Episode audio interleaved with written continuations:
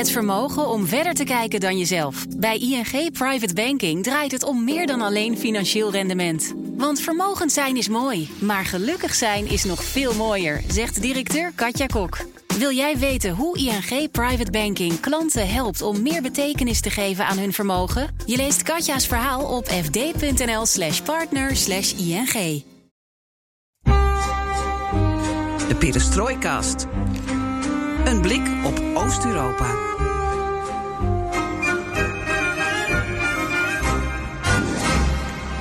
Floris, Gert-Jan, dat zeg je keurig. we zijn er weer. Het is eh, aflevering 33 alweer van de Perestroikast. Heb je nog wat eh, meegemaakt? Ben je nog een leuk reisje aan het plannen richting het eh, oosten? Een reisje wel aan het plannen. Het beginstadium van een hoop documentenwerk ben ik aan begonnen. Dus, Zit je in Wikileaks met Assange en de Russen? Nee, of, dat documentenwerk niet. Maar om je om reisvisum, perskaart aan te vragen... moet je wat stempelwerk en papierwerk inleveren. Dus ik sta aan het begin van het traject... en hopelijk mondt het uit in een reis naar Rostov aan de Don. Waar Ah. ik dan nooit eerder ben geweest. Ga je op zoek naar Janukovic? Dat zeggen er wel meerdere, ja. Wie weet komen En we wat elkaar zeg je tegen. Eh, dan zeg ik, nou ja, wie zoekt die vindt. Ja, oké. Spannend. En jij? Nou, ik moet zeggen, als eh, kerstvers eh, vader kan ik natuurlijk niet het huis te vaak ontvluchten. Dat ik dispensatie heb om hier met jou in de studio in Amsterdam te zitten, is al natuurlijk een geweldige geste van mijn eh, lieve vrouw. Maar ik heb een aantal reisjes eh, op de planning staan. Eh, met name waar ik naar uitkijk is ehm, juni. Dan ga ik naar Georgië en Armenië. En dat eh Caucasische deel van de wereld, daar ben ik wel heel benieuwd naar. En een tijdje geleden heb ik wat luisteraars ook om tips al gevraagd. Leestips of kijktips, luistertips. En er kwam wel aardig wat binnen. Dus eh, moet zeggen dat dat wel interessant wordt. Dus er staan weer twee afleveringen. Eentje over Rostov en eentje over, je- over de Caucasus in de pijplijn. Nou, misschien wel meerdere over de. Caucasus. Want als ik en naar Georgië en Armenië ga, Klopt. kan je El- verschillende el- dingen zeggen. Elk land is een eh, podcast waard eigenlijk. En Georgië, ja, dan kan je het hebben over eh, de natuur, over de wijn, over de Ja, dat politiek. toch eigenlijk allemaal wel. Misschien is Armenië wel spannender. Zeker. Nou, eh, er was ehm, eh, op de veiligheidsconferentie in München een overleg tussen de leiders van Armenië en Azerbeidzjan over Nagorno-Karabakh. En dat was eigenlijk voor het eerst dat ze elkaar ontmoeten. In eigen persoon. Kijk eens. Er werd heel erg naar die ontmoeting uitgekeken. Want eh, is dit de opmaat naar vrede in de regio? Nou, dat was misschien te rooskleurig ook, ook geschetst. Want ja, als je elkaar voor het eerst spreekt, dan eh, hoeft dat niet gelijk eh, beklonken te zijn. Ze zaten wel heel ver bij elkaar vandaan qua. Ehm, figuurlijk, eh, eh, qua opvatting. En eh, het zag er niet naar uit dat daar op korte termijn iets verandert aan dat bevroren conflict daar. Maar goed, ze hebben elkaar gesproken en dat was blijkbaar al, ehm, al nieuws. Ja, praten is beter dan vechten, heb ik geleerd op de middelbare school. Nou, dat brengt mij eh, zo wel bij, eh, eh, bij een ander nieuwtje dat ik heb. Maar dat gaan we zo wel even bespreken. Oké, oké. Zullen we eerst de mensen welkom heten? Ja, een jaar geleden begonnen we met deze podcast. Dus welkom iedereen die het afgelopen jaar heeft volgehouden met ons. Ja. Nummer 33, we zeiden het al, van de enige podcast van Nederland die volledig oog voor het oosten heeft en geeft. En Floris, wat staat er deze aflevering op het programma? Eh, we, gaan ons, we gaan wagen ons volgens mij voor het eerste keer echt aan geopolitieke zaken. Daar hebben we een jaar over gedaan hè, Ja, om daarop ja. voor te bereiden. Ik, ik durfde mijn vingers niet aan te branden. Het is niet echt mijn specialiteit. Ik ben meer gefocust op Rusland binnenland. Daarom vind ik het ook wel goed om dit eens een keer eh, eh, beter in het vizier te hebben. We gaan kijken wat Rusland allemaal bekokstooft in het Midden-Oosten. Was Poetin eerst nog de uitdager? Nu moet hij overeenkomsten zien te sluiten met machtspolitici als Erdogan. En hoe gaat hem dat af? Daarover praten we met Lambrecht Wessels, conflictanalist en Midden-Oosten-deskundige. En met eh, een Russische, en dan ben je ook automatisch Rusland-deskundige. En eh, Cambridge MBA, dat is ook Anna Grebenchikova. En eh, met dit duo eh, gaan we het dus hebben over al die eh, buitenlandse avonturen. Ehm, hoe wordt daar in Rusland naar gekeken? Imperialisme, patriotisme, expansionisme. Prachtige termen die ik nog ken, nog ken van de geschiedenislessen. Schud die, zo even uit je mouw. die zijn nu weer actueel. En ja, jij noemde Midden-Oosten, maar we hebben het ook over ehm, Afrika, Zuid-Amerika. Misschien komt er nog een verrassend onbekend landje voor je af en toe langs... waar Rusland ook een vinger in de pap heeft. Ga in de schoolbanken zo meteen. Heel goed. En vaste prik is natuurlijk de mop van Joost, de kers op de slagroomtaart van elke podcastaflevering. En je weet het inmiddels, alles ten oosten van de rivier de Elbe... kan de komende weken, maanden, jaren in deze podcast besproken worden. En wat leuk is, is dat wij heel sociaal en democratisch zijn... en dat je ideeën kunt inbrengen via Twitter, het Perestrooikast... of mail ons op perestrooikast.bnr. En daar doen we nog wat mee ook. Hoewel de laatste tijd niet meer zo, of wel? Jawel, alleen je zegt het BNR. Dan moet je wel .nl erachter zetten. Anders komen die mails niet Nee, aan nee, dat is het. Perestrooikast.bnr.nl. Ja. Ja. nu snap ik hem. Oh, hij stroomt al vol. Ik zie het. Mijn naam is Geert-Jan Haan. En ik ben Floris Akkerman. En dit is BNR Perestrooikast.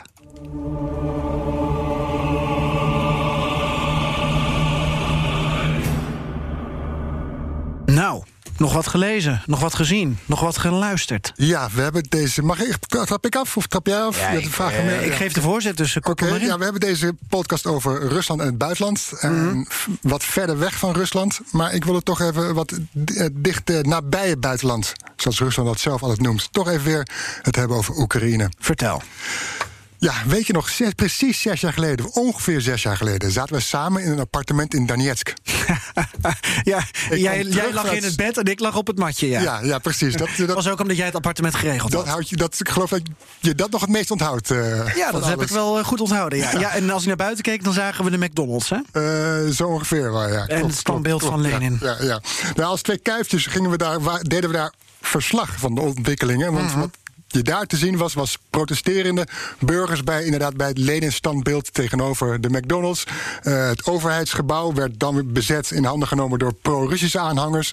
De volgende dag weer door pro-Oekraïne-aanhangers. Ehm, We zijn nog dat parlement we zijn nog ingegaan. in het parlement Lagen, de soldaten ja, op de trappen. precies, soldaten op de trappen. En met hun voorman Pavel Gurbaryov. Och ja. Ken je die nog? Ja, in, de eh, vader, in de vergaderzaal van het parlementsgebouw. Ja, ja, ja, en buiten zijn- werd er voor hem geflyerd. ja. Ja. Precies. En hij had nog een van de eh, bandage om zijn arm of zoiets. Maar hij had zichzelf uitgeroepen tot gouverneur van de Volksrepubliek Donetsk. En hij, je ziet hem daar zitten en die zaal was helemaal dampend vol met mensen die in die, in die bankjes zaten... waar normaal gesproken gedeputeerden eh, hun, plek hadden ingenomen. En ze gingen stemmen over van alles en nog wat. Het was hartstikke chaotisch, maar die Gubaryov voelde zich de koning te rijk. Ehm, zijn heerschappij heeft geloof ik maar een week of zo geduurd. Daarna is hij opgepakt door de Oekraïnse geheime dienst. En waar en wat er nu van hem is geworden, ik heb geen idee. Ik geloof dat hij nog een boek heeft geschreven. Misschien dat hij ergens waarschijnlijk in Rusland rondhangt. En eh, eh, daar ehm, zijn, zijn, zijn dagen slijt. Ehm, was toen, Geert-Jan. Ehm, dat was de opmaat, aanzet naar een oorlog die nu nog steeds aan de gang is. Soms in de jaren 2014, 2015 was hij stevig, hevig. Daarna sudderde het door en hoorde er nooit meer wat van. Ja. En soms vlakte hij even op, zoals deze week weer. Aan het begin van deze week waren waren weer hevige gevechten tussen pro-Russische separatisten met steun van Moskou en eh, het Oekraïnse leger. eh, Heb doden. je enig idee waarom het weer oplaaide? En beide partijen, moeten we zeggen, de, Ja. de demarcatielijn hebben overschreden? Ja, ik, ik las heel snel een stuk in de New York Times. Ik weet niet of het daar aan ligt. Ja, heel, ik scan het even door, dus Oké. hou, hou me er niet al te veel vast. Dat, Wat stond ja, er in het eh, intro? ja, zoiets. Zelensky wil, ehm, eh, wil vrede bereiken. En eh, misschien wel geeft misschien wel te veel weg aan de Russen. Zijn Oekraïnse nationalisten bang voor. Dus die zouden dan hierachter hebben gezeten... om het vuurtje even letterlijk en figuurlijk op te flakkeren... om te denken van, hé, hey, Zelensky, kijk uit... eh, eh, eh, maak het niet te bond, want wij zijn er ook nog. Zou een lezing kunnen zijn, ik weet het niet. Weet Ehm, je hoe Michiel Driebergen dat noemt? Wat? Onze man in eh, Polen en Oekraïne. Nee. Bankova-watchen. Ah, Want je hebt natuurlijk Kremlin-watchen Mhm. en de Kremlinologen. Ja. En Bankova is waar Zelensky zetelt. En dat is dus Ja. Bankova-watchen. Dat we proberen in de mind van Zelensky te kruipen en te denken van... Hmm, zou die nou pro- of anti-Rusland zijn? Ja. Wat zijn zijn bedoelingen? Ik, ik, ik, ik tast nog in het duister als eh, Bankova-watcher. Blijft een acteur. Ja, klopt. En een goeie ook misschien wel. Ja. Dus. Maar maak je verhaal af. Ja, nou, mijn verhaal is eigenlijk. ehm, die oorlog is. Hè, er zijn al vredesbesprekingen geweest, gevangenruil, allemaal leuk en aardig, maar die oorlog gaat nog steeds door. En dan maak ik een klein beetje reclame. 12 maart. Voor de oorlog. In Utrecht, komende maand, is er ehm, een speciale avond door het Nederlands Genootschap voor Internationale Zaken. Eh, die organiseert een avond over de situatie in Oost-Oekraïne. Hoe heet dat? Nederlands Genootschap voor Internationale Zaken. Ja, is een mond vol, hè? Hebben ze ook een website? Eh, een Facebookpagina, daarop kun je alles zien. Oké, moet je wel die hele naam hebben ingetoetst. Ja, eh, maar goed, daar, daar kun je ook afkorten als misschien als NGIZ. Oké. ieder geval, die avond staat centraal een documentaire... The Disembarking of Dogs over de tienjarige Aliek... die met zijn oma woont in het, in oorlogsgebied. En je ziet eigenlijk, ehm, eh, ik heb die film gezien... Ja, hoe kinderen met die oorlog omgaan. Ze leren om te gaan, hoe je, om mijnen te herkennen. Ze spelen met wapens. Ja. eh, ze horen de raketinslagen dag en nacht. Dus dat is wel eens goed om, om dat beeld voor je te hebben. Eh, die avond is gratis entree, beperkte plek, 20 man. Ehm, maar het is zeker goed om bij te wonen, want ja, op drie uur vliegen ongeveer is er nog altijd in Europa een echte oorlog. Naar verluid is de perestrooikast eh, in ieder geval voor de helft aanwezig. Ja, ik mag, eh, ik mag eh, de avond inleiden, klopt. Ja, en, en je hebt mij gevraagd voor de outro en daar denk ik nog even over na. Ja, slaap er nog een nachtje over. Misschien kan ik een mop lenen van Joost. Ik wil net zeggen, misschien kunnen we een of andere Skype-verbinding met je maken. Maar het lijkt me wel mooi. En ik weet ook nog dat ik paar jaar terug in Lviv ben geweest. eh, helemaal in het westen. Waar dan eh, op een gegeven moment eh, ja, weeshuizen waren. ehm, en ander soort opvangcentra voor vluchtelingen. ontheemde kinderen Ja. uit het oosten van het land. En ik sprak ook met... ehm, hele muzikale jongeren uit Donetsk die daar naartoe waren gevlucht om daar maar te zoeken naar een baan als eh, ober of wat dan ook. Zeker, en daar is niks mis mee. Alleen Lviv, daar zaten al zoveel ontheemden en vluchtelingen dat dat, eh, ja, dat soort baantjes dat eh, was al helemaal bezet. En dat maakt dan toch wel, toch wel indruk. Zeker, heel Benieuwd hoe het met die mensen gaat. Moet ik eigenlijk weer eens contact over opnemen. Ik zou zeggen, doen. Ja. Dat was mijn zegje. Ik wil, Mooi toch, zeg. ik wil toch die oorlog namelijk al toch proberen op een manier op de agenda te houden en mensen daarvan laten. Nou, daar doen ze zelf ook hun best voor als ze blijven vechten. Ja, maar dan staat hij op we de er niet agenda. altijd over berichten. Nee, ik- ik heb het natuurlijk ook kort over Nagorno-Karabakh gehad. ehm, wat daar voor ontwikkeling in was. Geen ontwikkeling, maar ook weer wel als er gepraat wordt.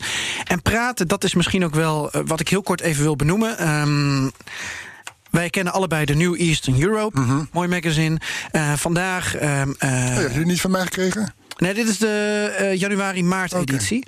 En dan wil ik het even hebben over Brian Withmore. Mhm, ja. Eh, kennen we ook van ehm, eh, Radio Free Europe, Radio Liberty. Die had een Ehm, podcast, Vertical Power. ja, ehm, hij werkt nu ook voor, voor CEPA, Center for European Policy Analysis, en is daar directeur van het Rusland-programma. En hij wordt geïnterviewd in New Eastern Europe in deze editie. En het gaat over de dialoog, over praten. Moet je blijven praten met Rusland in eh, tijden van ehm, ontwrichting van oorlog en eh, bipolair gedrag? En hij zegt. Je moet niet praten, want het heeft geen zin. Het maakt ook niet uit dat het Poetin is die daar zit, maar al sinds eh, de Moscovische rijken ehm, doet Rusland toch waar die zin in heeft. En ehm, heeft het dus geen nut om de dialoog aan te gaan. Nou, ik ben het daar persoonlijk totaal mee oneens. Volgens mij. Heb je- dan helemaal geen ijzers meer in het vuur als je een bepaalde kijk op de zaak hebt. Verderop in het interview heeft hij het ook bijvoorbeeld over Zelensky, waar jij het ook al over had. En dat is wel interessant, want hij haalt bijvoorbeeld een uitspraak aan van de analist eh, Konstantin von Eggert. En die noemt Zelensky eigenlijk de oppositieleider van Rusland. Want de oppositie in Rusland, weten we, is relatief zwak momenteel als je iets tegen Poetin hebt. Ehm, maar Zelensky, en daar hadden we het net ook over, is eigenlijk moeilijk te lezen. Het is Bankova-watchen. Ja. En je weet dus eigenlijk niet wat, wat hij wil, wat er in zijn hoofd omgaat, welke kant hij opgaat. En als je kijkt naar wat, ehm, wat er geschreven wordt over hoe Oekraïne het nu onder zijn bewind doet, dan ehm, haalt eh, Whitmore ook nog een quote aan van iemand op sociale media. En dan zegt hij: ehm, eh, Als Russen naar verkiezingen in Oekraïne kijken en naar Zelensky, dan hebben ze het gevoel dat ze in Rusland nog in de peuterzaal staan en dat Oekraïne al aan het opgroeien is en meisjes aan het daten is. Dus er wordt wel gekeken naar Oekraïne als een land dat toch iets verder is in de ontwikkeling. Ehm, en eh, Zelensky, een fenomeen. Je weet niet of die nou anti-Rusland is of pro-Rusland. Je weet niet hoe patriotistisch die nou daadwerkelijk is. En daarom is hij zo moeilijk voor het Kremlin om te Bankova-watchen. En maakt dat van hem tegelijkertijd dus eigenlijk misschien wel de, de oppositieleider van Rusland. De economie doet het beter in Oekraïne. Voor het eerst is ehm, het eh, minimuminkomen, het minimumsalaris in eh, Oekraïne hoger dan in Rusland. Goed nieuws. Sinds de val van de Sovjet-Unie. Maar ja, of slecht nieuws als je aan de Russische zijde Ja, staat. ik bekijk het even van de Oekraïnse kant. En ehm, ik vond het interessant eh, hoe hij er naar kijkt. En verder in het eh, interview, echt eh, lezenswaardig, gaat het ook over ehm, Wit-Rusland, Moldavië en Georgië. Dat we in het Westen dit jaar, want er zijn in een aantal van deze landen verkiezingen. ehm, dat we dit jaar meer aandacht hiervoor zouden moeten hebben. En dat we ze zouden moeten zien als de West-Berlijns van onze tijd. De frontlinie van een Ja. Ja, oorlog in allerlei opzichten die Rusland dan aan het voeren is. Zou je zeggen een soort ijzergordijn 2.0 in andere vorm? Ja, ik ben het ook wat dit betreft niet helemaal met zijn lezing eens. Ook wat hij over Wit-Rusland schrijft en hoe Lukashenko er eventueel in zou staan om wel of niet um, de facto een Russisch uh, vazalstaat te zijn. Dat, dat, ja, nou ja, lees zelf het interview zou ik zeggen. Het staat dus in New Eastern Europe, is vast ook online te zien. Maar interessant dat we dus eigenlijk een beetje hetzelfde. dezelfde insteek hadden voor vandaag. Dus, um, we voelen elkaar aan. Het wordt nog wat tussen ons. Ja, en we gaan het natuurlijk uh, deze aflevering hebben over Russisch imperialisme, expansionisme, patriotisme. En dan uh, is dit misschien een aardig uh, voorzetje. Dankjewel, Geertje. Dankjewel, Floris.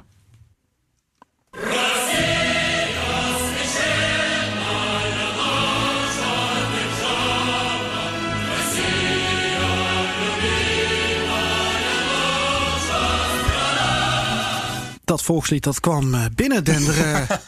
ik zat ook even van te schrikken bijna. Ja. We hebben hem op harde kwaliteit opgenomen deze keer.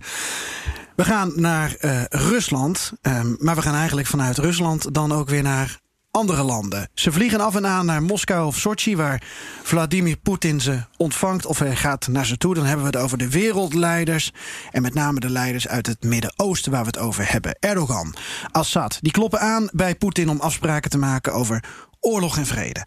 Dat was uh, tot voor kort ondenkbaar. Toen was Poetin de bankzitter die vanaf de zijlijn toekeek hoe het Westen en dan vooral de VS het Midden-Oosten naar zijn hand probeerde te zetten. Maar sinds zijn interventie in Syrië in 2015, toen hij Assad militair te hulp schoot, waardoor de Syrische president in het zadel bleef, en sinds de Verenigde Staten ervoor kiest zijn handen van het Midden-Oosten af te trekken, is de rol van Poetin veranderd. Hij is nu de man die afspraken moet maken en oplossingen moet zien te vinden voor het explosieve Midden-Oosten. Poetin de dealmaker. Hoe gaat deze verantwoordelijkheid hem af? Hierover gaan we het hebben in de BNR-studio met Lambrecht Wessels, conflictanalist en Midden-Oosten-deskundige. Ja. Kijk eens aan. En je vraagt je soms af, uh, heeft eh, Poetin nog wel oog voor zijn eigen land? Al die buitenlandavonturen slokken namelijk zijn aandacht op, zou je zeggen en denken. En ziet de Russische bevolking Poetin nog wel eens, behalve dan op uh, tv met Erdogan, Assad, Netanyahu. En uh, vervullen al die avonturen in Afrika niet te vergeten, Midden-Oosten, Zuid-Amerika niet te vergeten. Vervullen al die avonturen Russen met trots? Of um, moet Poetin zijn aandacht meer richten op de economie en op pensioenen? En het leek ons interessant om daar uh, voor een lijntje te leggen met Londen. Want daar zit Anna Gremenchikova. En Anna, jij bent uh, Russische. Je bent ook Rusland-deskundige, hebben we er gewoon van gemaakt. je bent Cambridge MBA. En je hebt verstand van financiële zaken. Dus al met al komen al die onderwerpen, denk ik, mooi samen. Ik hoop het. Vast wel. Uh, we beginnen even bij Lambrecht. Dat hij even een beeld kan schetsen in vogelvlucht. Hoe Poetin zich heeft opgewerkt van iemand die uh, toekijkt. Hoe anderen de laaks uitdelen in, in, in het Midden-Oosten. En zich inmiddels heeft opgewerkt. Of nu in ieder geval bovenaan die berg staat. Ja, heel duidelijk. Het is inderdaad de, de kingmaker, de dealmaker een beetje geworden in het Midden-Oosten.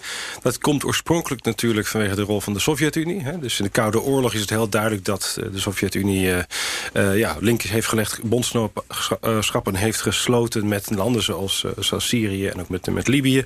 En eigenlijk is dat na de Koude Oorlog doorgegaan. Maar ja, dat was natuurlijk Rusland meer op zichzelf gericht. En in 2015 heeft Rusland door die interventie aan de kant van het regime in Damascus duidelijk de, de hoofdrol vanuit het buitenland overgenomen. En met een enorme uh, impact en consequenties. Want uh, eigenlijk is die vluchtelingengolf voor Europa in 2015 ondenkbaar zonder die Russische interventie van 2015. Mhm. En wat waren nou precies de momenten geweest dat Poetin inderdaad die positie veroverde? Dat was die hulp aan Assad? Ja, de zomer eh, van 2015. Toen uh, duidelijk was in dezelfde provincie die nu heel belangrijk is, namelijk Idlib. Daar was duidelijk de oppositie aan de opmars bezig richting Damascus. Dat ging heel erg snel in een paar maanden. Uh, de golf steunde de rebellen, alle rebellen richting Damascus. En toen heeft Rusland aan de bel getrokken en is begonnen met bombarderen met, met Russische vliegtuigen. en toen is het heel snel omgeslagen daar in dat conflict. Dus dat dat, dat gold voor, uh, voor Syrië. Uh, en, dat, nou, en het Syrische in en rond Syrië dan een beetje ook. En natuurlijk ook recentelijk in Libië. Dus daar is het, dat is de, uh, de grootste beslissing geweest van, uh, van Rusland. En dat heeft een enorme impact uh, gehad. Dat alleen al is zo belangrijk dat dat, ja, dat, dat de hele rol en de kracht van Poetin heeft gemaakt. Omdat wij ook ja. gewoon besluiteloos waren. Wat onvoorstelbaar is, is dat we het iets hebben. we hebben het over een moment in een oorlog die nu nog steeds duurt. En dat is eigenlijk dus halverwege de oorlog, 4,5 jaar terug. Want we zijn nu negen jaar al ehm, dat conflict in Syrië aan het volgen met z'n allen. Uh, op veilige afstand voor ons. Um, maar ja, het, het, is verschrikkelijk wat daar gebeurt. En je zegt inderdaad, ja, Idlib, daar gebeurt het nu weer. Uh, bijna een miljoen uh, ontheemden alweer in hele korte tijd, omdat het daar weer is opgeleid.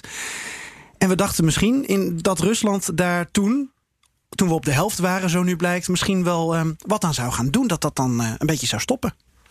Um, nou ja, dat hangt natuurlijk gewoon af van de, de kracht op de grond. Je kan een oorlog is niet, niet makkelijk uh, te regelen.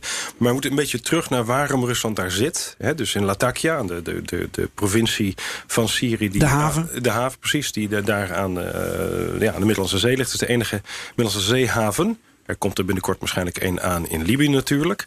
Uh, voor de Russen, misschien hebben ze die de facto al. Uh, maar dat is hun um, basis daar. En de deal is eigenlijk altijd van het oliegeld wat uh, Syrië krijgt. Hè, dus ze hebben in, vooral in het oosten en het noordoosten van het land... waar dus Sunni-moslims en Koerden vooral zitten. Um, daar kwam de olie vandaan. Tot 3 miljard uh, winst per jaar was het ongeveer. En in ruil voor die oliewinsten krijgt uh, uh, Rusland dus wapen aankopen. Was een beetje de deal tussen het regime en, en, en, en Moskou. Dus wij beschermen jullie en dan krijgen wij een groot deel van die opbrengst van die 3 miljard. Gaan jullie bij ons wapens kopen. Dat is de deal die altijd als grondslag heeft gelegen voor Rusland. En daarom is het dus economisch en militair altijd belangrijk geweest... om Syrië te blijven helpen. En dat was ook wel voorspelbaar. Dus het was ook niet erg slim om te denken dat Iran en Rusland het zouden toestaan dat het regime in Damascus zou vallen. En daarom is het jammer dat niet eerder aan tafel zijn gaan zitten. Maar um, daarom, die, dat is de achtergrond waarom Rusland per se in Syrië is... en ook zal willen blijven. Dat is puur alleen om Syrië of ook een nee, groter plaatje? Het, het, is, het, is, het is Syrië om te beginnen, dat is voldoende. Maar daarmee zet het zich uh, aan tafel als de centrale uh, matchmaker tussen, tussen het Westen en, en Syrië op dit punt. Omdat zij gewoon beslissen hoe het militair beslissende extra kracht geven om, uh, om, om die rol te spelen. En daarmee zijn ze ook geopolitiek blijven ze belangrijk. Nou, als het gaat om de Krim en andere plekken... Er kun je niet om Rusland heen. En dat is feitelijk wat ze gedaan hebben met die interventie in 2015. Ja, Anna vanuit Londen, jij wilde iets aan toevoegen of aanvullen? Um, waar mensen volgens mij vaak omheen kijken... is dat er ook ideologisch voor Rusland... Um, iets voor te zeggen valt om uh, Assad te steunen... ten opzichte van wat in Rusland vrij veel wordt gezien... als veel extremistischere invloeden. En dat is een heel erg, uh, dat is een heel Russische manier om er tegenaan te kijken, maar het is toch dicht bij je grens.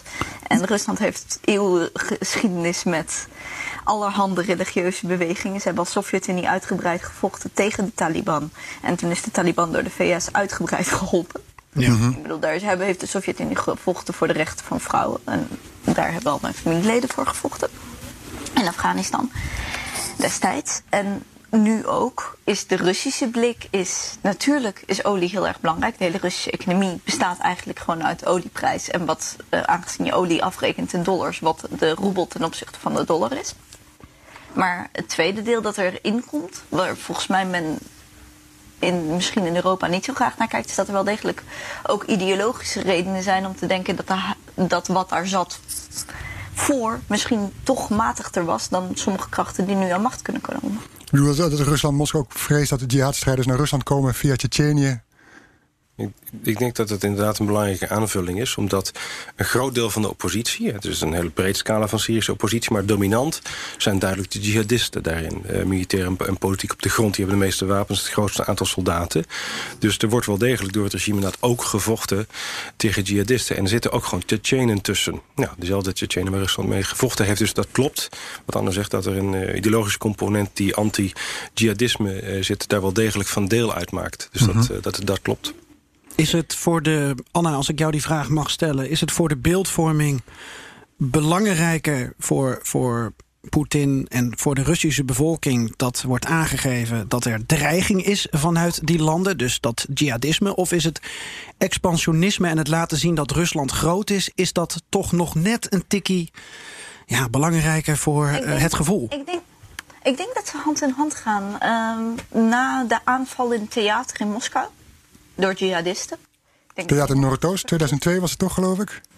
Juist. En nadat uh, jihadisten in Tsjetsjenië of in, bij de grens met Tsjetsjenië een hele school aan kinderen hebben doodgeschoten, is er uit het Russische volk nooit weggegaan het idee dat die dreiging er is. Dat die dreiging er elk jaar is. En ook dat er in het verleden die dreiging er was. Alexander Pushkin schreef zelfs over het, eigenlijk de dreiging van jihadisten destijds. En dan hebben we het over meer dan 100 jaar geleden. Dus er is altijd een heel felle anti-religieuze neiging daarin geweest. Daar is het communisme is ook een, eigenlijk een soort van religie die gebouwd is op anti-religie. En dat leeft heel erg onder het Russische volk. Dus er is altijd het idee dat je daar beter gematigde mensen aan macht kan laten uh, dan dat je het weggeeft aan moslimbroederschappen. Mhm. En dat helpt heel erg met de beeldvorming. Dat in werkelijkheid zal gaan om geld. Daar twijfelen vrij weinig analisten aan. Maar voor de beeldvorming is het erg belangrijk. Als ik met mijn familie spreek, dan zal zij aangeven dat zij geloven dat die regio stabiel gehouden moet worden. En hij kan beter stabiel gehouden worden onder een enigszins corrupte leider die niks eh, meer te stelen heeft. Dan dat je daar gewoon een hele revolutie tegenaan gooit en dan kijkt wat er aan de macht komt. Ja. Ja. En als je, als je kijkt naar de oppositiegroepen, hè, dus in, in, in Syrië zie je een heel uh, breed scala. En uh, inderdaad, bij de oppositie heb je alles van uh, jihadisten tot moslimbroeders, die je ook nog een verschillende variaties hebt. Er zijn wel degelijk moslimbroeders ook, die hè, door de Qatar en Turkije worden gesteund. En ook daar heb je gematigde groepen onder. En dan heb je natuurlijk allemaal seculieren. Dus die, die breedte, die is er. maar je kan altijd natuurlijk verwijten, je kan altijd het, het, het argument maken, het, het verhaal vertellen... dat er inderdaad je tegen jihadisten vecht. Omdat die zeker in, in, in ja, ruime mate daar aanwezig zijn. Ja. En niet, niet alleen natuurlijk in, in, in Syrië. We gaan zo naar uh, landen specifiek kijken. Want we hadden het over Syrië en over Libië. Maar geen enkel land en geen enkel regime is eigenlijk hetzelfde. Over, ook al gooien we de Arabische wereld graag op één hoop. Uh, maar even nog als een extra argument, dat, dat kwam in me op. We hebben het dus over de strijd tegen terroristen, jihadisme. Um, we hebben het over patriotisme. En ik was benieuwd, Anna, uh, want ik hoor van jou al bijvoorbeeld dat in de tijd van, van de Afghanistan-oorlog en de Sovjet-Unie dat vrouwenrechten uh, meespeelden. Het zal niet de hoofdmoot zijn, geld speelt mee. Maar zijn er nog argumenten waar wij misschien altijd wat minder aandacht voor hebben? Wat kan nog meer uh, meespelen? Bijvoorbeeld ook stabiel houden van een regio, omdat omwenteling in Rusland en de Sovjet-Unie nooit zo werd gewaardeerd? Nou, stabiel houden van de regio is uitermate belangrijk. Ik bedoel, we denken, vanuit Nederland wordt het frame altijd heel erg geschetst. Het is een soort van logisch dat wij ons met Syrië bemoeien. Maar wat heeft Rusland daar te zoeken? Ik, ik raad iedereen die dat denkt eh, aan om een kaart erbij te pakken en even de kilometers te tellen. Mhm. Natuurlijk is het voor Rusland eh, belangrijk om dingen dicht bij hun zuidgrens eh, stabiel te houden. En is men heel erg bang voor het feit dat als daar enorme onrust is, dat er de facto ook die onrust naar het noorden kan verspreiden. Tsjetsjenië heeft decennia overhoop gelegen. Afghanistan ligt ook heel erg dichtbij. En in Rusland leven natuurlijk ook heel veel verschillende groepen mensen. Verschillende culturen. En als je, en we weten dat een revolutionaire golf de facto kan overslaan. Dus voor Rusland zal die stabiliteit heel erg belangrijk zijn. En ideologie heeft het land zichzelf eigenlijk na de communistische revolutie heel erg verenigd met het idee dat vrouwenrechten, mannen en vrouwen gelijk zijn. Dat educatie uh, gratis zou moeten zijn. Dat educatie, en dat excellentie in educatie en in sport heel erg belangrijk zijn. En dat zijn eigenlijk de fundamenten waar destijds de Sovjet-Unie op gebouwd was. En ik denk dat de gemiddelde Rus zichzelf daar nog steeds wel in herkent. Dat is de reden dat je bijvoorbeeld in Nederland, als je aan mensen vraagt: oké, okay, wat was de beroemdste Nederlandse schrijver? Wat is het Nederlandse equivalent van Shakespeare? Iedereen je met zijn bazige blik aankijkt. In Rusland iedereen precies zal weten welke naam je moet noemen omdat er een enorme culturele trots is. En die culturele trots die zit heel erg op onderwijs. Dus toen destijds het communistische volk verbonden moest worden om in het Midden-Oosten te vechten voor stabiliteit, is daar heel erg de boodschap van vrouwenrechten voor gebruikt. Sovjet-Unie waren vrouwenrechten heel erg normaal. Uh, normaler en eerder dan in de westerse wereld. En dus was het idee dat in Afghanistan meisjes niet naar school mochten. Iets dat elke, krant in de uh, elke week in de krant uitgebreid belicht werd. En met dat idee is ook, werd de hele communistische wereld verzameld om dan maar te gaan vechten in Afghanistan voor diezelfde vrouwenrechten. En op deze en die volkstrots, of dat idee is denk ik ook wat mijn moeders generatie, of mijn grootouders generatie nog steeds bij is gebleven. We doen dingen in het Midden-Oosten omdat uiteindelijk die mensen moeten bevrijd worden van de religieuze juk die ze onvrijheden indrukt. Ja. Dat klinkt soms best westers. Mooi streven. Ja, van uh, democratie. Nou ja, dat, dat, nou ja, democratie is één eh, ding en democratie nou ja, de democratische krachten waren destijds vooral bezig met Taliban hoog houden. James Bond heeft een heel mooie film gedaan met die, met die mooie Afghaanse strijders. Ze nog net niet Bin Laden daar laten galopperen naast James Bond, maar goed. Uh, bezig waren tegen de boze communisten te vechten. Lambert, jij wilde wat? Nou, het, het interessante is dus dat de twee Ba'athistische regimes, dat waren socialistische revoluties uh, in de jaren 60. Dus we hebben in het Midden-Oosten eigenlijk een beetje dezelfde situatie gehad als in Europa als het gaat om politieke stromingen. Die dekolonisatie, nationalisering is in de 20e eeuw gebeurd. En na de Tweede Wereldoorlog ging iedereen zijn eigen staat opbouwen.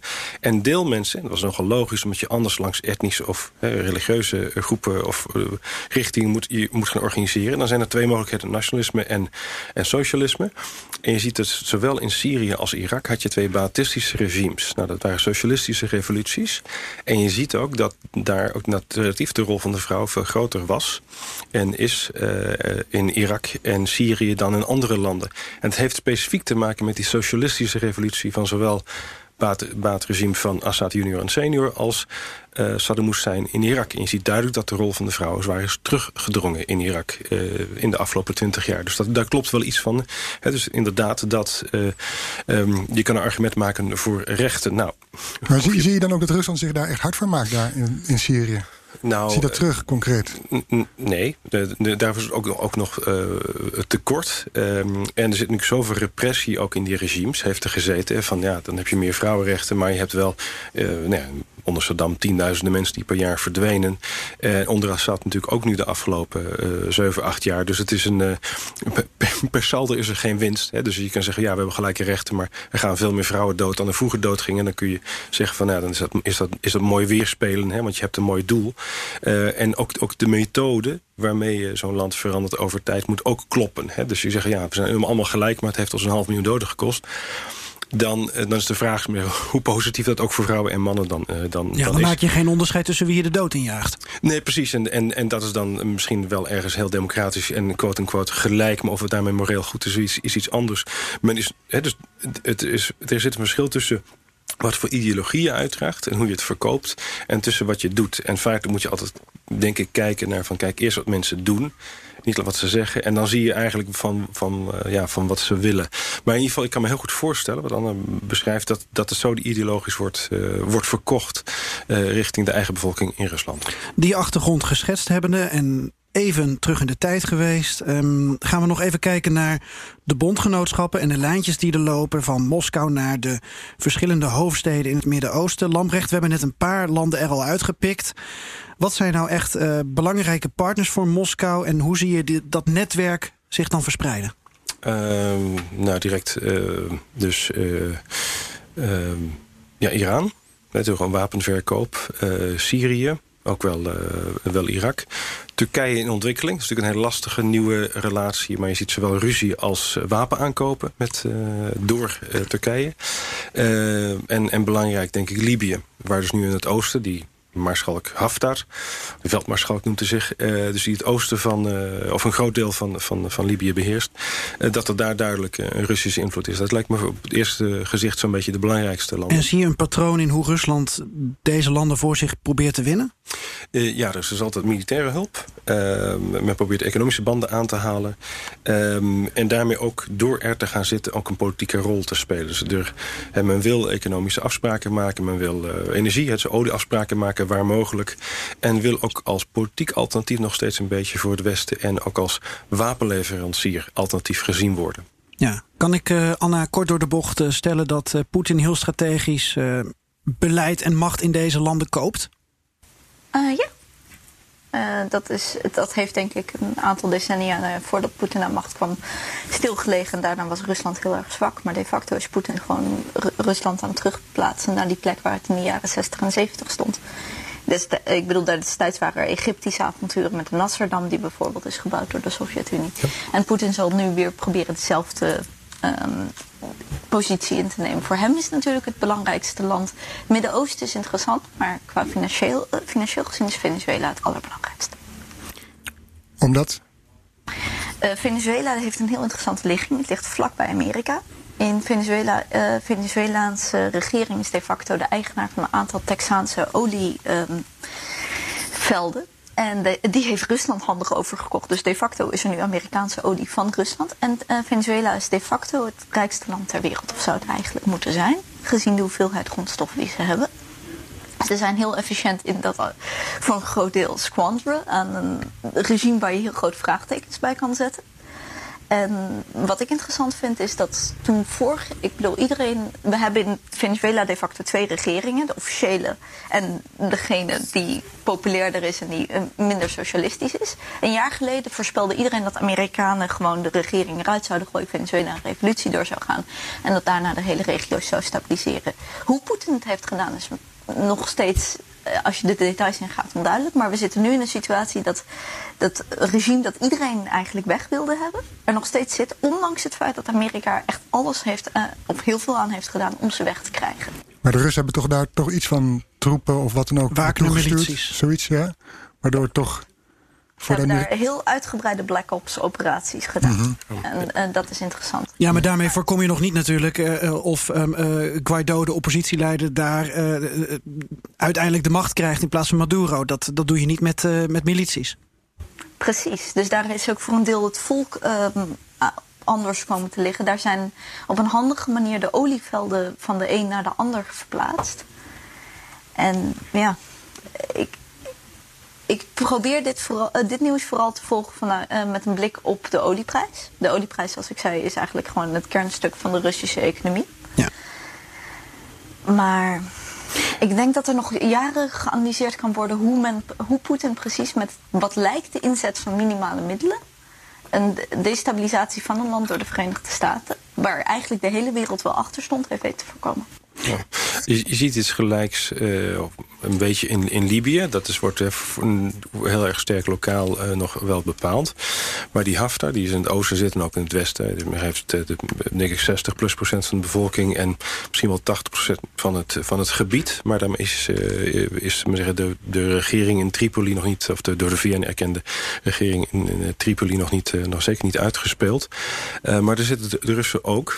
Eh, en zowel aan de Turken die in Tripoli zitten... als aan de Russen die in het oosten zitten... zijn een soort van concessies gedaan door de locals... van ja, jullie zouden die olie, olievelden moeten of mogen exploiteren... waar natuurlijk allemaal westerse eh, oliemaatschappijen al zitten. Dus je ziet ook een soort aanspraak of een wil voor zowel... eh, Turkije als Rusland om daar eh, toegang te krijgen tot, eh, tot oliebronnen. Dus er wordt gewoon een geopolitiek spelletje gespeeld door, door de Russen. Dus ook in Libië. Het is een beetje hetzelfde model. En de, het belang, de, de, de korte en lange termijn belangen van Rusland liggen in elkaars verlengde. Dus het gaat om politieke invloed, om militaire aanwezigheid of invloed. Bijvoorbeeld ook in Libië. En dan kun je richting Afrika. De verbindingen met Afrika zijn uitstekend, omdat Libië altijd een soort Afrikaanse leidersrol wilde spelen, Gaddafi. Dus die verbindingen zijn, eh, zijn goed. Dus ze willen daar geopolitiek een, eh, een, een rol spelen... en willen langer termijn daar blijven als het kan. Hè? Dus om ja, inkomsten te genereren en een politieke rol te blijven spelen. Dat is inderdaad onderdeel van die ambitie om Rusland weer op de kaart te krijgen. Hè? Die grootsheid weer terug te krijgen. En overal er. een voet tussen de deur. Want met de Europese Unie, ze zitten heel sterk in Cyprus. Om maar even een eiland eh, eh, Ja. erbij te pakken wat wel EU-lid is. Ehm, ik hoor eh, Anna over Venezuela. Je hebt het over Libië. We hebben het over het Midden-Oosten. Nou, alleen Oceanië hebben ze geloof ik niet zoveel eh, te zoeken. Suriname zijn ze ook geweest. Ja. Lavrov. Ja, maar dus, het gaat eigenlijk om de tussenmeer eigenlijk dwars zitten. Dwars zitten. Het is een deel van de, eh, van de politiek. is, Hè? Dus de, Rusland krijgt ze zin gedeeltelijk, of, eh, hè, dus in, in, in, in, in Krim en Oekraïne. Ehm, eh, maar het kan heel erg het Westen dwars zitten. Hè, politieke tegenstander erg dwars zitten. Op deze dossiers. eh, enorm veel eh, invloed daarop uitoefenen. En dat heeft hij heel slim gedaan. Hè. Dus die anderhalf miljoen mensen die naar Europa zijn gekomen... ja, dat is mede door de Russen gebeurd. De Russen hebben even bepaald dat wij een vluchtelingen-migrantencrisis hebben. Dat is, eh, daar zijn ze grotendeels mede ver- verantwoordelijk voor. Nou, de toekomst van Libië moet gestabiliseerd worden. Nou, daar kunnen ook enorme vluchtelingenstromen weer vandaan komen. Dat is natuurlijk in eerste instantie vooral kapot gemaakt onder, Amerika, onder de Amerikanen onder Obama en Clinton. Eh, maar daar kan Rusland een rol spelen. En ook nu in Idlib, daar wonen drie miljoen mensen. Het regime in Damascus en Rusland wil die graag, graag die provincie die aan Turkije ligt... of van Turks gecontroleerde gebieden, leegvegen. Nou, dan komen er weer maximaal 3 miljoen vluchtelingen naar Europa... met 20 de- jihad- 20.000 jihadisten. Dus de macht die Rusland heeft in zo'n provincie... feitelijk is heel erg groot. Uh, en dus moeten we ook eigenlijk aan tafel gaan zitten en zien van ja, we moeten Rusland feitelijk wel als partner, niet als aan de andere kant als tegenstander, maar wel aan dezelfde onderhandelingstafel, omdat wat zij doen enorme invloed kan hebben op Europa. Heeft, heeft Rusland al deze. Anna? Ja, sorry, ik vind het altijd interessant dat we nu praten over Rusland uh, misschien als partner, Rusland aan tafel, Europa moet dat doen. In hoeverre heeft Rusland daar nog interesse in? Het belangrijkste non-event in het Nederlandse nieuws was vorig jaar dat er uh, een enorme snelweg tussen Rusland en China geopend is. De facto heeft Rusland uh, anderhalf decennium gezegd dat ze bij de EU wilden horen dat schijnt nu iedereen te vergeten te zijn, maar dat heeft Poetin heel vaak uitgesproken. Totdat dat uiteindelijk in 2014, 2015 compleet klapte. Eigenlijk al daarvoor met uh, de oorlog in Oost-Oekraïne. En daarna is Poetin gewoon heel erg een andere politiek gaan spelen met A, Rusland als wereldmacht, maar B, gewoon enorm trekken naar de Chinezen toe. En ik denk dat we het Midden-Oosten niet kunnen stabiliseren zonder dat we als Europa met Rusland gaan samenwerken. Maar tegen tijd dat we misschien eh, stoppen met uh, Rusland haat als verenigende factor van de EU zien, zijn we misschien te laat om Rusland als partner te krijgen. Omdat Rusland al veel meer naar het oosten is gaan kijken in economische zin. Mhm. ik, ik, denk dat, dat hè, dat speelt duidelijk mee, dat uh, een, uh, een, een, strategie richting, richting China. Toch zie je uh, cultureel en ook met die nieuwe opkomende... ik ben vergeten hoe die ideoloog van Poetin heet... maar die hè, heel, heel erg over de christelijke cultuur heeft. Dugin? Ik denk dat, dat, dat hij het wordt is. Zijn, wordt zijn invloed niet overschat? Misschien, maar die heb ik altijd, denk ik, Rusland is ook... was op een gegeven moment hoog in de boom, maar inmiddels volgens mij meer op een zijspoor. Nou, hij zit er nog, hè? Surkov is er uitgewerkt. Uh, Surkov, Over ideologen uh, gesproken. Surkov kan altijd terugkomen. Die is wel vaak uitgewerkt, maar kwam weer terug. Dus, het is nog een, hè, de, de, Onderschat Surkov ook niet. Rusland is natuurlijk ook uh, Europees. En in, ehm, als bijvoorbeeld in, in, in, in Idlib, in Syrië... kan er ook iets gevaarlijks gebeuren richting, richting Rusland... Uh, de Turken kunnen ervoor kiezen om te zeggen... wij gaan de confrontatie aan met de jihadisten in Idlib. Want wat, dat, dat is namelijk de gentleman's agreement... tussen het regime in Damascus en Rusland en Turkije. Als jullie het leegvegen, dan gaan wij niet de, die provincie overmorgen invallen grootschalig... zodat jullie al die vluchtelingen krijgen. Maar als Erdogan kan kiezen tussen drie kwart miljoen of tot drie miljoen vluchtelingen en 20 jihadisten, 20.000 jihadisten of heel veel Syrische troepen en wat Russische vliegtuigen kapot schieten, dan he, dat, dat zou kunnen escaleren daar. Dus dat gaat even om wat, er, wat er militair op de grond zou kunnen gebeuren. En ik denk uh, dat, het, dat het klopt dat we als Europa zowel rond Idlib als ook breder moeten gaan kijken van ja, je moet met je vijanden of vermeende vijanden echt wel onderhandelen. Dus um, er zijn zoveel, potentieel zoveel consequenties van Ja. alleen al Syrië voor Europa, dat we gedwongen zijn om met Rusland aan tafel te zitten.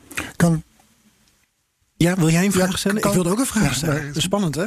Ga jij maar. eh, kan Poetin eh, Rusland zijn wil opleggen aan al die bondgenootschappen en die lijntjes die lopen vanuit Moskou? Mag ik die vraag anders Niet stellen? wijzen. Want dat was mijn vraag. Mag ik niet naar je wijzen? Nee, dat doe je dus onbeleefd. Oh, sorry, geef je een schouderklopje. ik was namelijk benieuwd, want ik hoor dit van Lambrecht en ik hoor dit van Anna. Wat krijgt Poetin niet voor elkaar? Ja, iets andere vraag Oh, om zelf neer. Mhm. Ehm, dat zijn pensioenhervormingen. Het grootste probleem van deze wereld op dit moment is dat we te veel oude mensen hebben, de facto. En te weinig pens- eh, En over de hele wereld zijn pensioenen. Dus niet alleen in Nederland het probleem, het zijn een nationaal probleem. Frankrijk ligt overhoop over pensioenen. Rusland lag ook overhoop over pensioenen. En terwijl Poetin alles van de bevolking gedaan krijgt. Pensioenhervormingen heeft hij er niet doorheen. Dus hij weet de hele wereld voor zich te winnen, behalve zijn eigen land. Ja, en Anne is er specialist in, dus over pensioenen gesproken. Dus uh, een groot, Ja. zelfs in de VS is het een groot probleem. Ik, heb, ehm, ik ben inderdaad het jongste pensioenfondsbestuurder ooit ter wereld. Ehm, dus over pensioenen weet ik het een en ander. Maar pensioenen krijgt men in Rusland niet voor elkaar. Omdat de facto over de hele wereld hebben we actuariële inschattingen gemaakt over hoe oud mensen zouden worden en hoeveel geld ze nodig zouden hebben. Daar is vooral in het Westen een foutje mee gemaakt. Maar dat zien we ook in andere landen gebeuren, waardoor er gewoon enorm veel geld tekort is. Dan gaan politici alle regels invoeren, waardoor Zoals we hier met de rekenrente doen om de facto eh, returns hoger te laten lijken dan ze zijn. Omdat we zo kunnen blijven uitkeren omdat iedereen enorm boos, eh, anders enorm boos wordt. En een pensioenleeftijd is natuurlijk ook een probleem. Een heel pensioensysteem is gebouwd op het idee dat iedereen na pensionering ongeveer een decennium leeft en dan netjes doodgaat. Als je echter iedereen daarna nog drie decennia leeft, dan heb je simpelweg eh, geldtekort. En zelfs in Rusland, waar je traditioneel enorm laag ster, eh, zeg maar lage leeftijd hebt waarbij mensen doodgaan, is dat een probleem geworden. Combineert met de Krim, omdat de, de, hele expansie richting de Krim is betaald uit de pensioenpot. En destijds is de minister van Pensioen daarover opgestapt. Ja. Poetin moet hebben gedacht, ik moet die wetten toch hervormen, dat krijg ik er wel doorheen. En dat is niet gelukt. Dus het is wel heel erg interessant om te zien dat nu de Russische economie in het zelf doet het supergoed. Uh, de S&P 500, dus dat is een beetje de, wat we zien als de Amerikaanse index, heeft afgelopen jaar 25% gedaan. Rusland heeft uh, van alle emerging markets het best gedaan. Heeft de Russische markt is 44% omhoog gegaan. Dat komt voor een deel omdat de rentes overal zo laag staan en mensen eigenlijk op zoek zijn naar: oké, okay, waar kan ik investeren en echt nog winst te maken? maar de economie groeit toch met 1, hooguit 2 procent? Sorry? De Russische economie groeit, groeit toch misschien met 1, hooguit 2 procent? Ja, dat is meer dan Europa. Die groeit met misschien 0 procent. Mag ik een, een, een, tussenbalans opmaken? Namelijk dat uh, Poetin uh, uh, beter het beleid van Libië, Syrië, Venezuela en andere landen kan bepalen dan zijn eigen Russische beleid? Dat, dat klopt. Ik bedoel, hij krijgt de belangrijkste economische hervormingen niet doorheen. Maar de centrale bank in Rusland wordt nu op zich wel goed geleid. Ik zou zeggen dat aan centrale bankiers kun je allerlei soorten cijfers toekennen. In Rusland is het niet slecht gedaan. En zoals ik al heb gezegd, zolang de roebel ten opzichte van de dollar uh, slecht staat, is het voordeel dat uh, Russische olie heel veel geld waard is. Nog, nog even terug. Ja, sorry. En als je je hele economie ophangt aan de olieprijs, wat Rusland de facto altijd zal doen. En dat is eigenlijk Poetins tweede grote probleem. Hij kan de economie niet hervormen naar een of andere nieuwe, niet grondstofgerichte economie. Gelukkig voor Poetin zijn we nog zeg maar dependent enough op grondstoffen om olie belangrijk te laten zijn. Ja, nog even naar die rol van. Sorry. nog even naar die rol van Poetin als dealmaker wat, in het Midden-Oosten. Wat, wat krijgt hij wel niet voor elkaar? Want ik bedoel, Erdogan, Haftar, dat zijn ook de makkelijkste niet. Luisteren ze naar hem of uh, trekken ze ook hun eigen plannen en steken ze zo nu dan een middelvinger op naar Poetin? Ja, uh, allebei. Kijk, uh, in Damascus uh, hebben ze wel heel veel macht... omdat Iran heeft niet een sterk genoeg uh, luchtmacht. dat zouden ze kunnen doen. Maar daar, ook daar zitten grenzen aan wat ze, hoe ze ehm, Damascus kunnen steunen. Dus Russische steun is echt heel essentieel. Daar, dus daar krijgen ze wel veel gedaan. En dat is ook voor ons belangrijk richting het regime in Damascus... qua onderhandelingen, omdat de belangen van Poetin... niet noodzakelijk dezelfde zijn als die van het regime in Damascus. Dus kunnen ze tegen elkaar uitspelen. Dus als er onder onderhandelingen gedaan moeten en kunnen worden met, uh, met Damascus... dan kunnen we druk zetten uh, potentieel via de, via de Russen. Hè. Die hebben uh, dus, dus af en toe andere belangen. Um, en als het gaat om... Nou ja, in, Libië, ja, ze krijgen wel wat gedaan. Dat gaat goed met Haftar militair gezien. Dat zal niet genoeg zijn om de, de boel in, in Tripoli omver te werpen, denk ik. Vooralsnog. Um, en hij heeft natuurlijk wel degelijk een soort openingszetten gedaan richting, richting Erdogan. Die volgens mij, wat is het, S300, S400 van die surface-to-air missiles heeft aangekocht. Dus hij, hij timmert daar wel aan de weg. Um, Um, hij is gewoon onderdeel van, de, van het machtsspel van elk land, van elk, elk toneel. En, en, in sommige landen, zoals Syrië, wel degelijk een, een, beslissende, een beslissende rol. Maar er liggen ook wel mogelijkheden voor oplossingen. Ik kan misschien straks uh, die richting op. Maar, dus hij kan niet alles doen, maar hij is duidelijk wel uh, ja, de belangrijkste niet-regionale speler. Maar het stempel dealmaker, dat past hem wel. Ja. Wat is het uiteindelijke doel van dat buitenlandse beleid in het Midden-Oosten, in Afrika en Zuid-Amerika? Want we, we hebben een aantal argumenten uh, op tafel gelegd.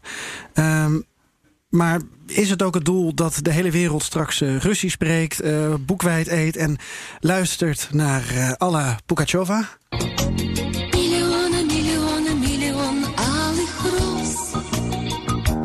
Oké. Okay. Ik denk dat we hier de...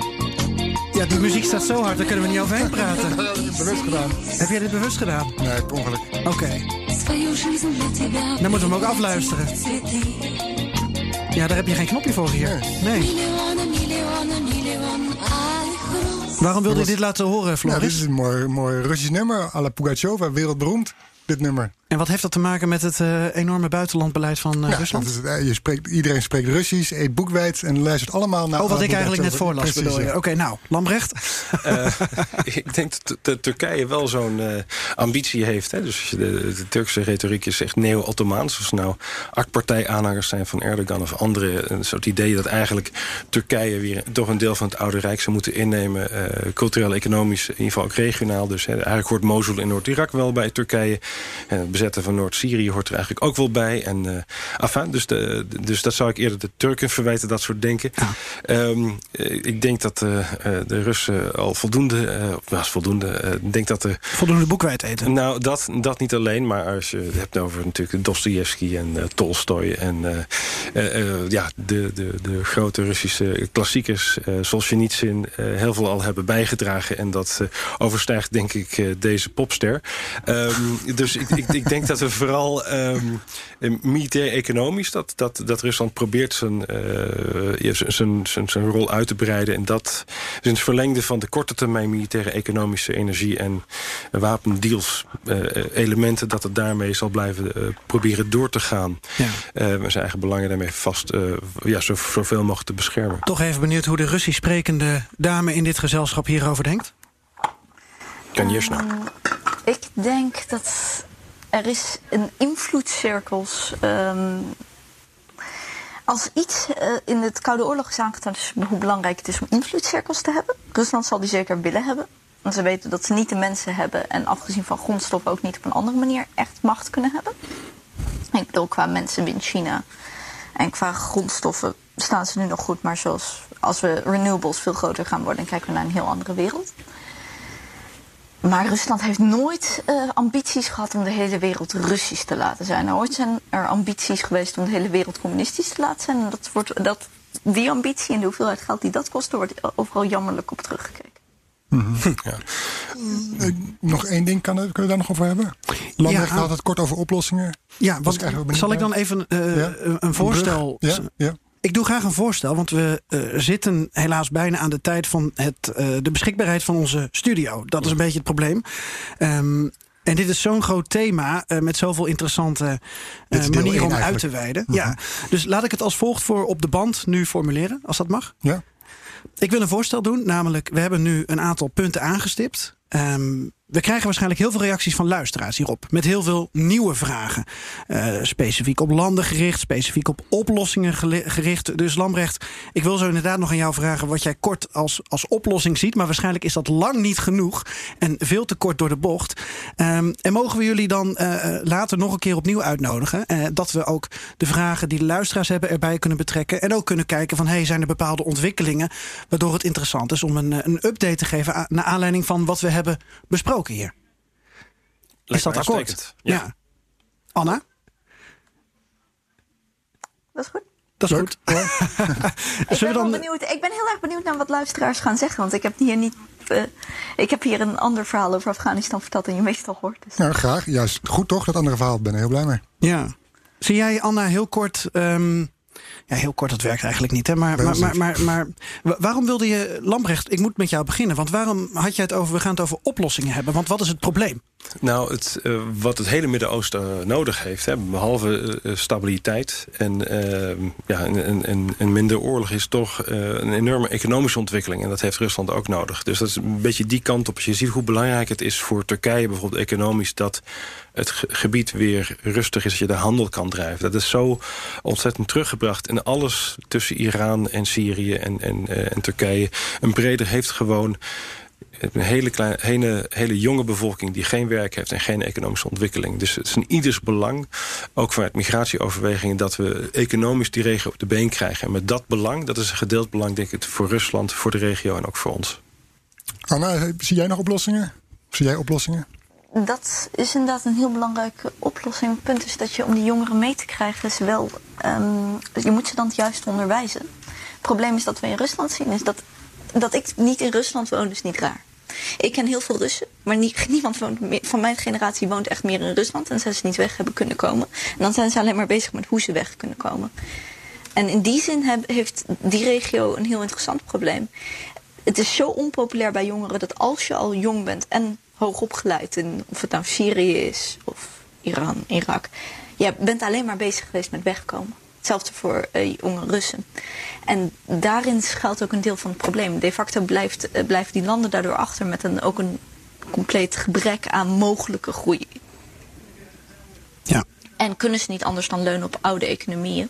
En pensioenproblemen proberen weg te krijgen uit het nieuws door andere problemen er wel in te krijgen. Nou, Anne, jij en je generatie hebben in ieder geval uh, Poetin voor een heel klein deel al de oplossing gegeven voor zijn pensioenprobleem. Namelijk door gewoon weg te gaan uit Rusland. Ergens anders te gaan werken. Dat is het ergste wat we hadden kunnen doen. Ik wil net zeggen, dat je is. Kunt, je kunt namelijk een pensioensysteem op twee manieren bouwen. Je kunt het kapitaalgedekt maken, dat betekent dat iedereen voor zichzelf spaart. Of je kunt een omslagstelsel bouwen, dat betekent dat we in principe geld van jong naar oud doen. Op het moment dat je kapitaalgedekt niet genoeg hebt, dan ga je een omslagcomponent inbouwen. Dat doen we in Nederland ook. En um, als je op dat moment alle jonge, werken, jonge werkenden, vooral de jonge werkenden die uh, veel kunnen verdienen, weghaalt, dan gaat het omslagcomponent gewoon kapot en dan blijf je met je kapitaalgedekte deel zitten. Als je kapitaalgedekte deel niet genoeg is gegroeid, kun je dat niet in een jaar oplossen. Oké. Nou, dan heb je pensioen, uh, Poetin dus met een probleem opgezadeld, had ik het zo moeten ja. stellen. Duidelijk ook uh, pensioenkenner naast uh, Russische en houder van de Cambridge MBA, maar dat heeft ook met finance te maken. Anna, dank je wel dat je vanuit Londen met ons wilde meepraten hierover. En we zijn inderdaad heel benieuwd naar de vragen van luisteraars. Zeker, voor dan, deel 2. Voor deel 2. En dan gaan we het hier uitgebreider over hebben. Lambrecht, ben jij benieuwd naar een specifieke vraag of iets waar we het in deel 2 dan over zouden kunnen hebben? Nou ja, wat mensen hè, denken voor oplossingen of waar ze problemen zien. Want er wordt nu veel over het Midden-Oosten. Dus als er een lijst van vragen komt en suggesties, zou het heel leuk zijn om dat uh, te bespreken. Ja, en mocht er, uh, mocht er nog een land zijn dat we willen bespreken. Ja, Suriname vind ik wel interessant dat je ja. dat zei. Hè? Zullen we dat de volgende keer wat uitgebreider Goed, doen? Doen we dat. Oké. Okay. Dankjewel. Dank jullie wel, uh, Anna en Lambrecht. Lambrecht Wessels, conflictanalist. Hadden we geoefend van tevoren dat we dat zouden zeggen. Dus dat hebben we bij deze weer gedaan. Uit je hoofd heb je het gedaan, hè? Heel ja. goed. Dank jullie wel. Dank je wel. Hallo Moskou, hier Amsterdam. Dag Amsterdam, hier Moskou. Hallo. We hebben een hele uitzending erop zitten over Russisch patriotisme, imperialisme, expansionisme. Wat ze allemaal uh, doen daar bij jou, maar dan over de grenzen in het Midden-Oosten en Zuid-Amerika en Afrika. Sluit jouw mop daar een beetje bij aan of dacht je van ik trek mijn eigen pad? In geen delen, want ik wist niet waar jullie het over zouden. Nee, nee je zou eens naar ons luisteren. Hè? Precies. Ja, luister. Beetje interesse, Joost? Dit, dit, moet allemaal nog op, de, op, op, op, internet vertoond worden. Dus ja, wat, wat wist ik? Ik, kan niet, ik ben niet heel beziend, jongens. Het spijt me. Ja, maar dit is net als de Russische tv. We nodigen je uit om je mening te geven. Vervolgens luisteren we gewoon niet naar je. Ja, precies. Nou, ik ben eraan gewend. Ik heb wel een olifant uit wat dat betreft. Dat doet iedereen bij je, niet alleen de Russische televisie. ja, uh, story of my life, jongens. Mm -hmm. nou, vanuit okay. jouw uh, Ivoren Toren. Kom maar door, jongen, van tien hoog. Ja. Nou, ik heb, er, ik heb een oude, uh, uit de oude doos. Uh, zoals we weten is uh, Sovjet-leider Brezhnev, Leonid Brezhnev, ooit uh, in 1976 getroffen door een beroerte. Dat is even de inleiding van de mop. En hij is toen klinisch dood geweest. De artsen hebben hem toen weer weten terug te halen in het leven. Maar vanaf dat moment tot aan zijn dood in 82 is hij eigenlijk als een zombie door het leven gegaan. Mm -hmm. Dit is de inleiding. Oh, ik dacht dat ik hem al snapte. Nee, dat kan niet, want er zat, er zat geen grap in. Jo. Ja, en daarom, daarom snap jij hem ook. Precies. Oké, okay, gaat, gaat deze over dat Brezhnev uh, zijn oude moeder uit Oekraïne ontvangt? Nee. Oké. Okay. Nee. We kennen hem op. Oké, okay, ga door. Twee jaar, oh die mag je me straks vertellen, want die ken ik niet. Twee jaar voordat hij overlijdt, zeg in 1980. Dit is de mop of is het al serieus? Ja, dit is de mop. Hij leidt hem in. Hier, hier begint de mop. Jongens, even monden dicht. Hier komt hij. Luister naar. Twee jaar voor zijn dood, 1980, Olympische Spelen in Moskou. En natuurlijk moet Brezhnev als Sovjetleider die spelen openen. Dus Brezhnev wordt achter uh, de microfoon gezet in het stadion. En heeft de papieren in handen, officieel Olympisch uh, papier van het Olympisch Comité. En hij begint zijn toespraak. Oh, oh, oh, oh, oh.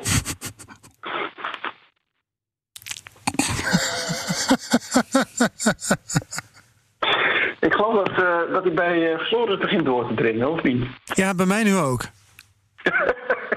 Zou tijd worden, jongens. nee, eigenlijk is deze wel leuk, ja. Ik vind hem ook ja, briljant ook, verteld. Wel een beetje hard. Kon dat in, de, in die tijd? Eh, ja hoor. Ja. Oké. Nou, dat wil zeggen, ik heb hem, ik heb hem in de jaren negentig pas gehoord. Dus misschien Hmm. later verzonnen is die mop, maar ik denk het niet. Ik denk het niet. Oké. Oké. Ik heb ook wat geleerd qua geschiedenis. Ja, zo is dat. Je, Geert Jan, had jij er nog eentje over uh, Nou, hij- Brezhnev en zijn moeder? Hij duurt een beetje lang, dus ik Oké. bewaar hem wel voor een andere keer. Maar dat gaat over dat Brezhnev zijn oude moeder allerlei appartementen laat zien. En, ehm, nou ja... de- Lang verhaal. Ja, lang verhaal. Want hij laat heel veel appartementen zien. En het eindigt ermee dus dat, dat zijn moeder zegt maar... Wat als de communisten terugkomen? Is het die of niet? Tudum douche. nou, dat was hem dan. Oké. Ja, Goed zo. dat is veel makkelijker. Als we gewoon al vertellen wat de mop uiteindelijk is... dan hebben we die lange inleidingen niet nodig. Ja. Nee, gaan we doen, gaan we doen, gaan we doen. Oké, nou bedankt hè. Volgende keer. Voor de lange inleiding. Yo, Yo! pakka. Oh, oh, oh. St- Bosman, bedankt. Ayato.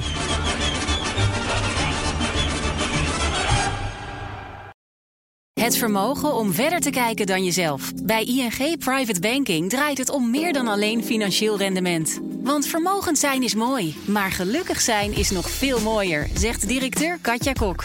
Wil jij weten hoe ING Private Banking klanten helpt om meer betekenis te geven aan hun vermogen? Je leest Katja's verhaal op fd.nl/slash partner/ing.